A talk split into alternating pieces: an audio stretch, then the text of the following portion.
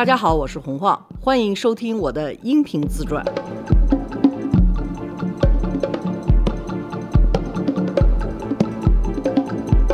罗叔好，大家好，好你好，上次就说到职业生涯里头你不该干什么哈，嗯，第一就是错过一些机会，有些机会一定要有格局，才能看到它是机会，不能老想着眼前的那点事儿。嗯，我年轻的时候明显就是缺乏格局，但是我有足够的正义感，没有去干那些特别不光彩的事儿。是，您的选择最后都让您自洽，这就行。嗯就现在年轻人做选择，就是你只要能为了什么，你要不就是为了自己的正义感、荣誉感，要不就是为了家庭，你总得有这个。反正我是特别不喜欢去挑战自己的人，我就老是觉得怎么舒服怎么来。你就是说让我挑战我去跟一帮精英尖子一块混，我觉得我混不下去，怎么办？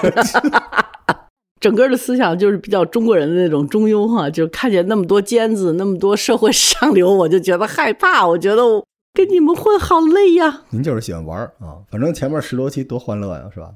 满世界吃喝玩乐，谁满世界吃喝玩乐？不是您了，天天在卡尔瓦克斯开了一个大车，满世界什么找拍电影的、听音乐、认识那些有趣的朋友，还有欧洲、德国、法国，那要不我还能干什么呀？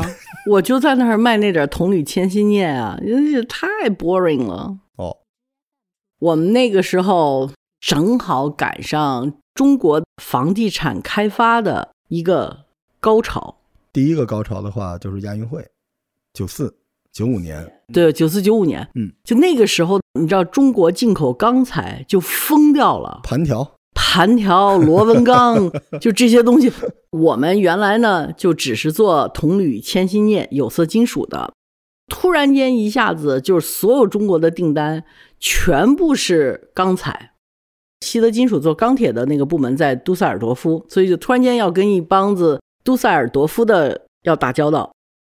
德国金属根本上还是一个物资公司，他对这些钢铁的成品，他拿货不是那么容易，就因为他实际上是卖铁矿砂的。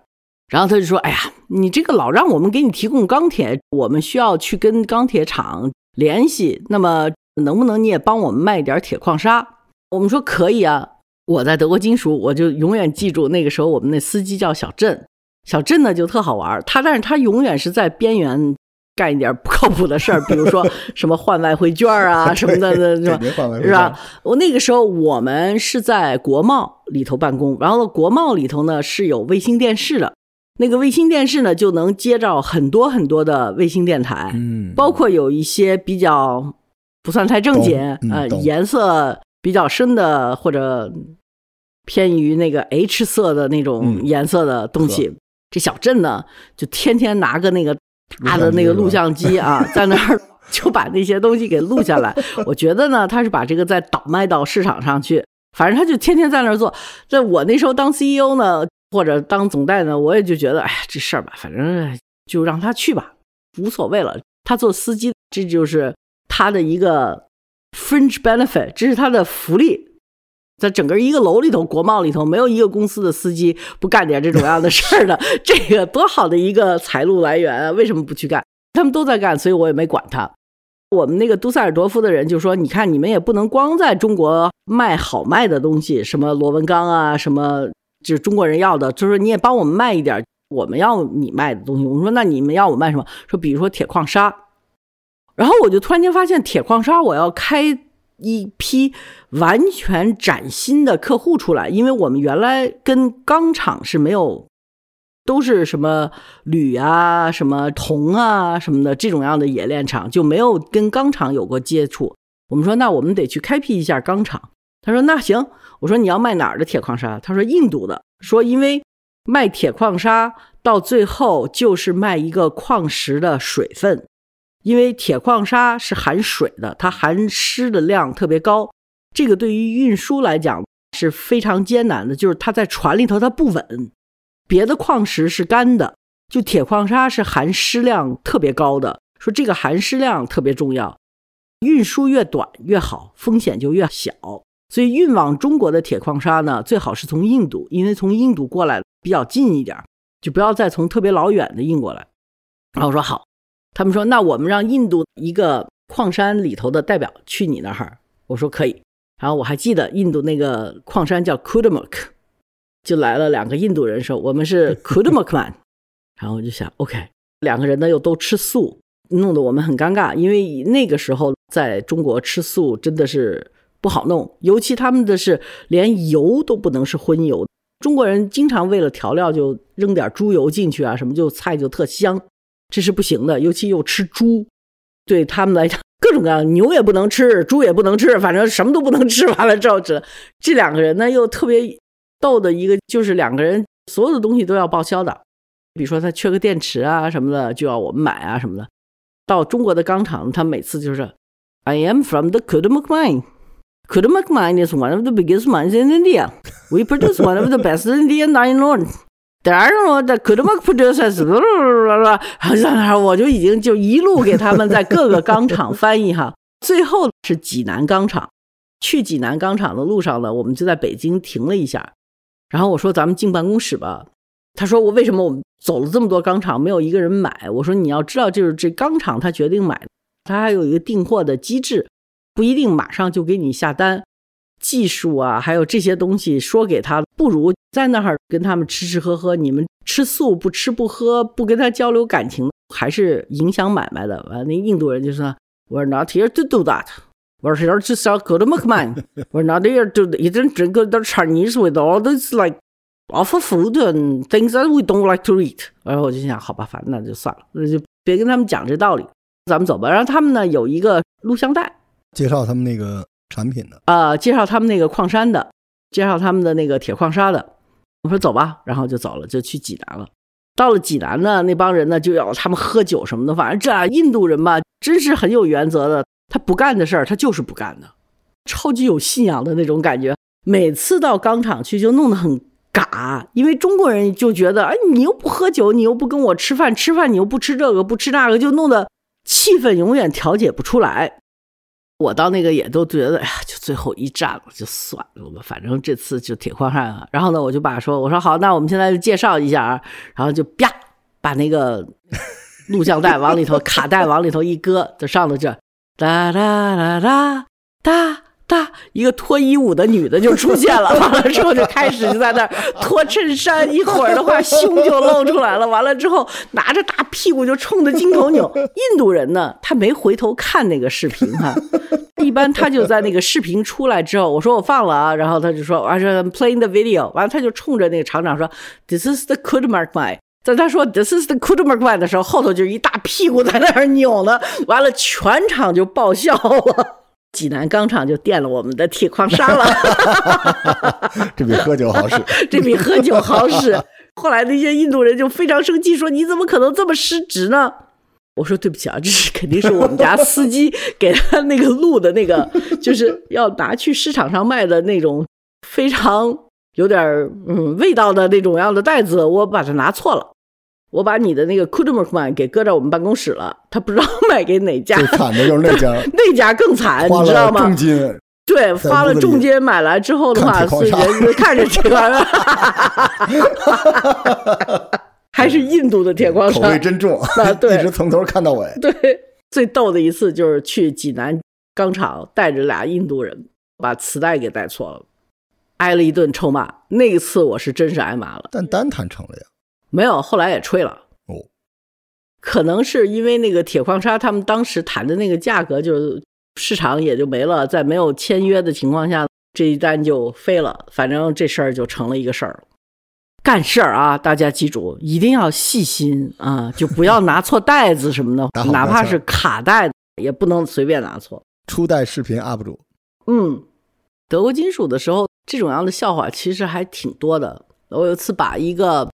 南非的铝锭卖成了澳大利亚的铝锭，亏好有色买我东西的那个小哥们儿帮我挡了一件，因为澳大利亚的铝进到中国来是免关税的，但是南非的不是，还是南非的是，澳大利亚的不是，我忘了，反正就是一个是一个不是，我把两个产地给颠倒了，但是那批。货卖的是很便宜的，因为他抓市场的时机抓的特别好。后来我那哥们儿就跟我说：“那这样吧，既然你把这个呵 呵产地给搞错了，那我们就把这一批铝锭先运到香港，然后我们自己再想办法去处理。总有贵人相助。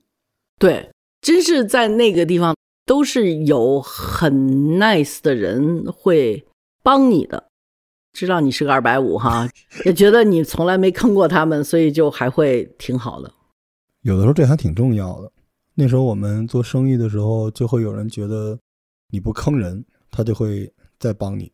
有的时候越是在那个剑拔弩张的谈判桌上，分毫必争的那种商战上，越是人品挺重要的。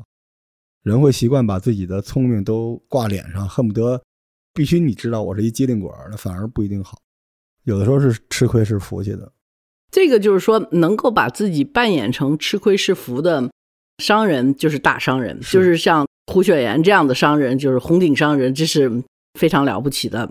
像我这样的商人呢，就真的是那么傻，不是装出来的傻，要去赢得一个什么机会，这还是有区别的。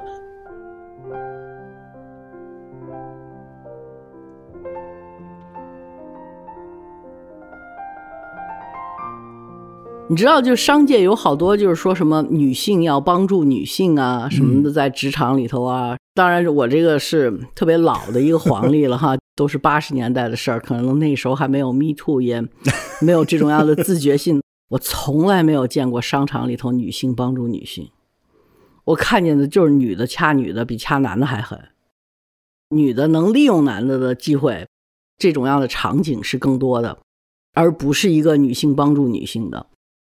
原来是扎克伯格的 C.O.O 那个女的 Sandberg 写的一本书，叫《向前一步》，讲女性怎么应该进行。我特讨厌那本书，因为我觉得职场里头没有这个，而且他所说的“向前一步”这些动作，我反正觉得没戏。这种样的东西都是骗女大学生的一个途径。后来中国就也有了这种样的 Lean In。好多女大学生会花钱去参加这样的组织，因为这样的组织可能给他们更多的机会。其实就是一个赚钱的商业模式。我真的不觉得我在商场看见过任何时候性别方面的互助互帮发生在女同胞身上，但是我看见过很多特别会利用男人往上爬的女的，我是见过很多的。我一点不谴责这种行为，因为我觉得的的确确，这个世界的很多资源是在男人手里。对于一个女孩子，她要能够往上，这可能是她最轻车熟路的手段。至于真的是靠自己的实力一点一点往上的，我不是说没有，是有，但是真的是不容易的一件事儿。女性魅力本身也是实力中的一部分。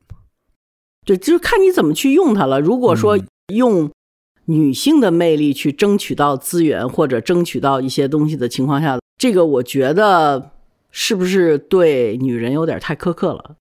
其实男人的软肋就是在这儿。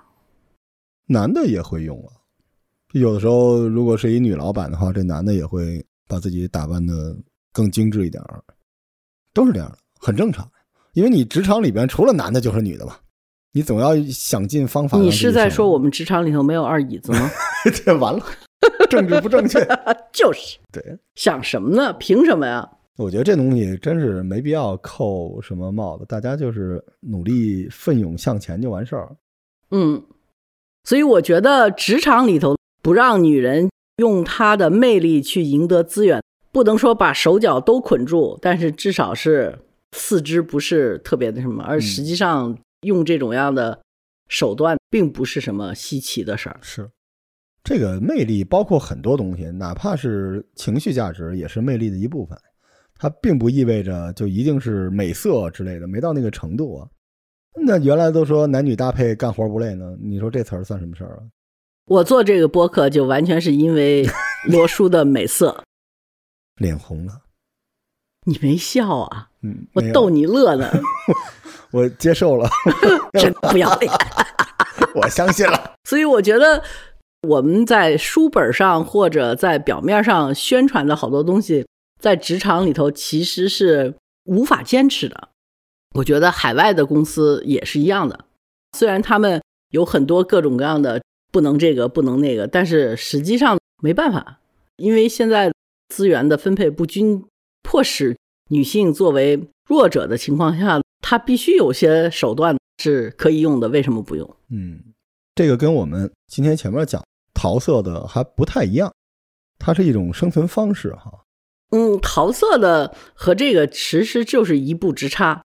我觉得这一步原则上就是意淫算不算淫？哎，你考虑的就是这个问题。那意淫，你说它是淫，它就是淫。你想了，你就是已经犯了，是不是原教旨主义？你要教的多严？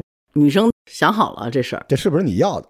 对，你选，就说你有特别好看的脸蛋子，还有什么？也不是所有女生都会用的。嗯，往往我。经历的公司里边那些如鱼得水的，还真不是硬件条件特别出众，那脑子好使。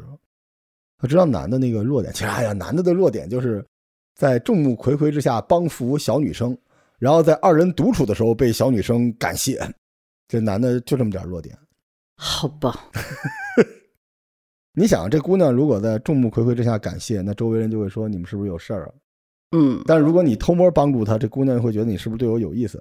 所以一定是大庭广众之下好好帮她，让大家就觉得哎呦真好，warm，然后底下谢谢你一下完事儿，不教大家好啊。但是我觉得大家也不要一谈男女关系就色变。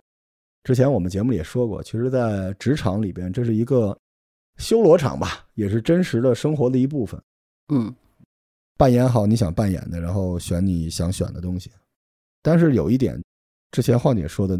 就如果你这个公司里边老板跟员工之间有很多这样那样的事情的话，这个会严重影响你的自我认知，工作生活中你可能会背上特别大的包袱，这个就看你怎么选了。对，这个是一个个人的选择。对，但是我们这个播客不做，活到我这岁数已经没有这个力气再去给人做很强烈的道德评价。我觉得这一点是。可以避免的，因为大家的处境不一样，没必要。我年轻的时候会非常严峻的去做一些道德判断，但是我年纪大了，反而失德了。贝德，贝德女主播，对，流量密码。说实话，我们也不给别人讲大道理，有些东西云淡风轻，但是比较有意思。你想真想听大道理，现在对吧？你打开那些平台都是大道理。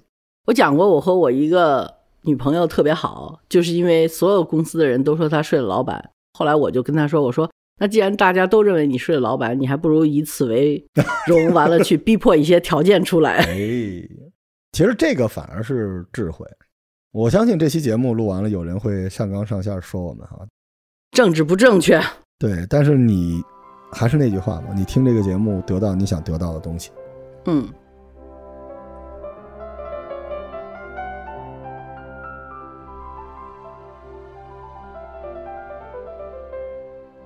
哎呀，我想想，职场里头真是太遥远了。还有什么故事没讲的？反正我是进大公司无路的。其实我那时候离开西德金属的时候，我特别想进投行。当时是因为跟我们做金属买卖的有一个叫 J. Aaron Company，他是做物资的，但是他是 Goldman Sachs 底下做物资的一个部门。他们有一个日本的首席代表。跟我特别好，他是说你干脆到 J. Aaron 来吧，J. Aaron 又是高盛。那时候我妈妈还是特别喜欢高盛啊，什么摩根斯坦利啊，什么这些名字就觉得这个高大上哈。我说哎妈，我可能离开西德金属去高盛怎么样？我妈妈就说那好呀，这个多给面子。我心想我就想着我妈妈会跟别人说。啊，我女儿现在她绝对不会说 J. Aaron，因为没有人知道 J. Aaron 是什么，就会说我女儿现在在高盛公司。那个时候我周围朋友呢也有好多都是在这种投行工作的，所以他就特觉得这个是特别给面的。亚麻西达先生呢就对我特好，他夫人是中国人，他说我觉得你可以到 J. Aaron 来。到了 J. Aaron 呢就在香港工作，那个时候我就比较知道机会了哈，也知道就是说高盛。会比德国金属上一个台阶儿，终于，然后我就说好呀，这种大的公司应聘的机制，我真的也是服了。第一呢，先说你飞去纽约，飞去纽约呢，就跟纽约所有的 trader 见一个面，就回北京了。真的是到那儿一个下午的面试，第二天就把你运回来了，然后又把你飞到伦敦，也是一天。一个下午面试完了就回来，完了我就记得我在美国和纽约面试这些大老爷们儿的时候，这些大老爷们儿就说：“你知道吗？我们做那个物资交易的人都是很糙的人啊，我们这经常就是说什么脏话什么的，你能受得了吗？”我心想：“What the fuck are you talking about？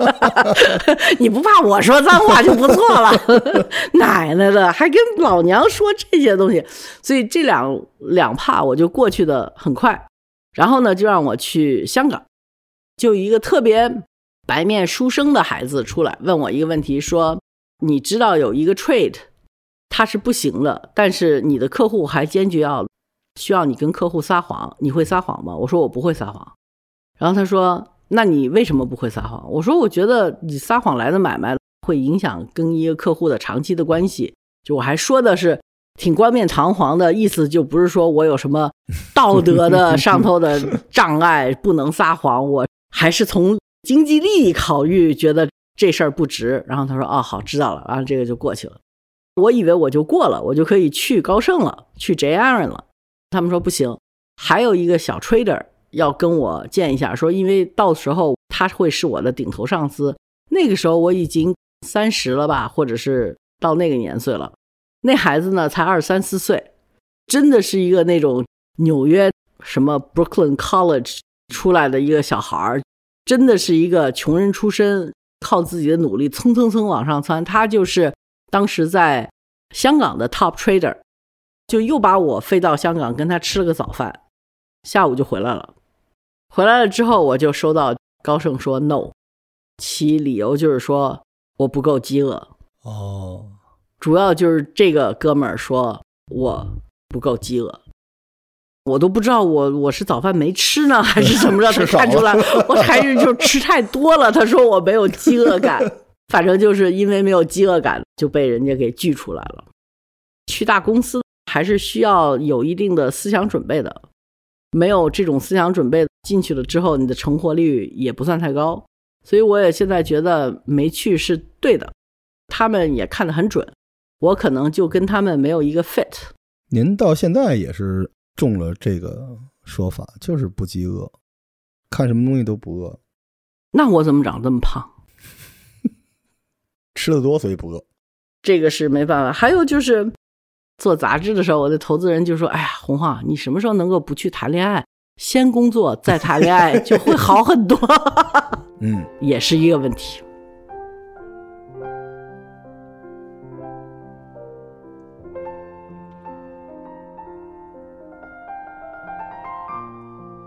现在职场情况不是很好，我们后面会单独录一期答大家的问题的节目。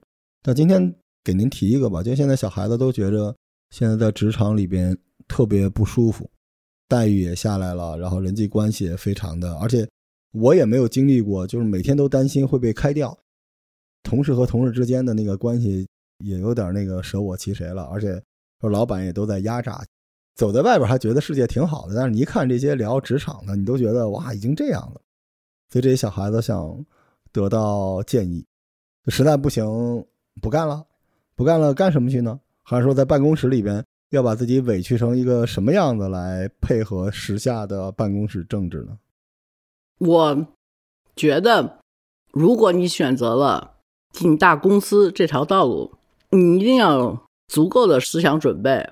你去的头两年，就是挨挤的，就是给人家沏他倒水，就是做秘书，就是培养一个人际关系，就是干这些事儿。这个是一个投资，这个你是必须去做的，不做是不可能的。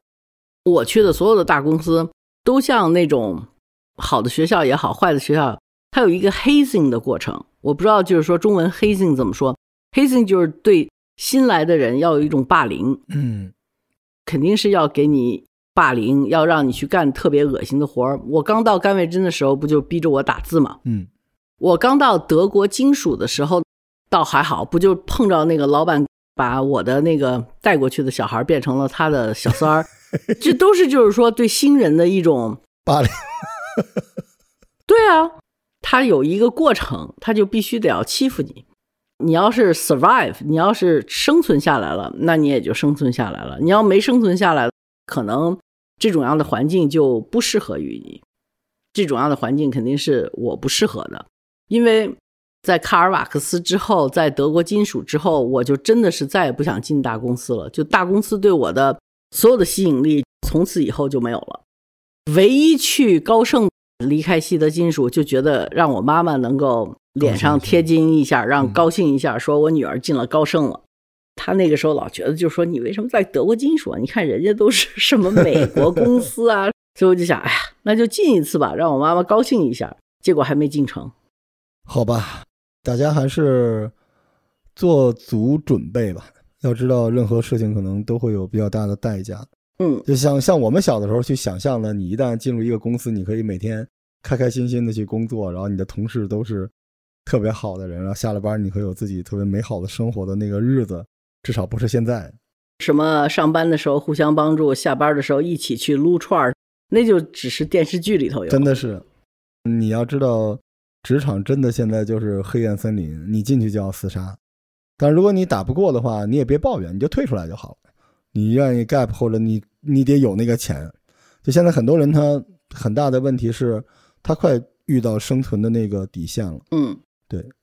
刚才我们说女性的好多东西是，如果女性有这种自觉意识，就是说她有一些女性的魅力，她去运用。首先，我们不是会去谴责，我们不反对，我们不反对，也不谴责，也不鼓励。嗯，但是我们特别反对的是男性用自己的职权去性骚扰女性，是，尤其是他属下的女性，就特别的恶心。嗯，所以我觉得像这种样的行为，职场应该去谴责的，因为这种样的行为就莫名其妙给了女雇员一种压力，她要去奉献。所以我特别喜欢最近在是爱奇艺还是哪儿的一个电视剧，周迅演的叫《不完美受害人》。嗯，所以我觉得这个是特别有意义让社会去探讨的一个话题，就是说，当一个有权有势的男人，他去用他的权利去胁迫一个女下属在性方面跟他发生关系，这个我觉得社会是必须谴责的。简单点说就是不能欺负人。对，简单点说就是女的勾引男的，天经地义；男的去胁迫女的、性骚扰女的，必须谴责。再简单点说就是可以勾引，不能胁迫，对，是吧？在权力地位的人强势的去要求发生性关系，就是有胁迫的嫌疑。嗯，这就是自愿和被动的一说了。嗯，所以希望大家求人得人。求智得智，嗯，咱们下期再见。拜拜。拜拜。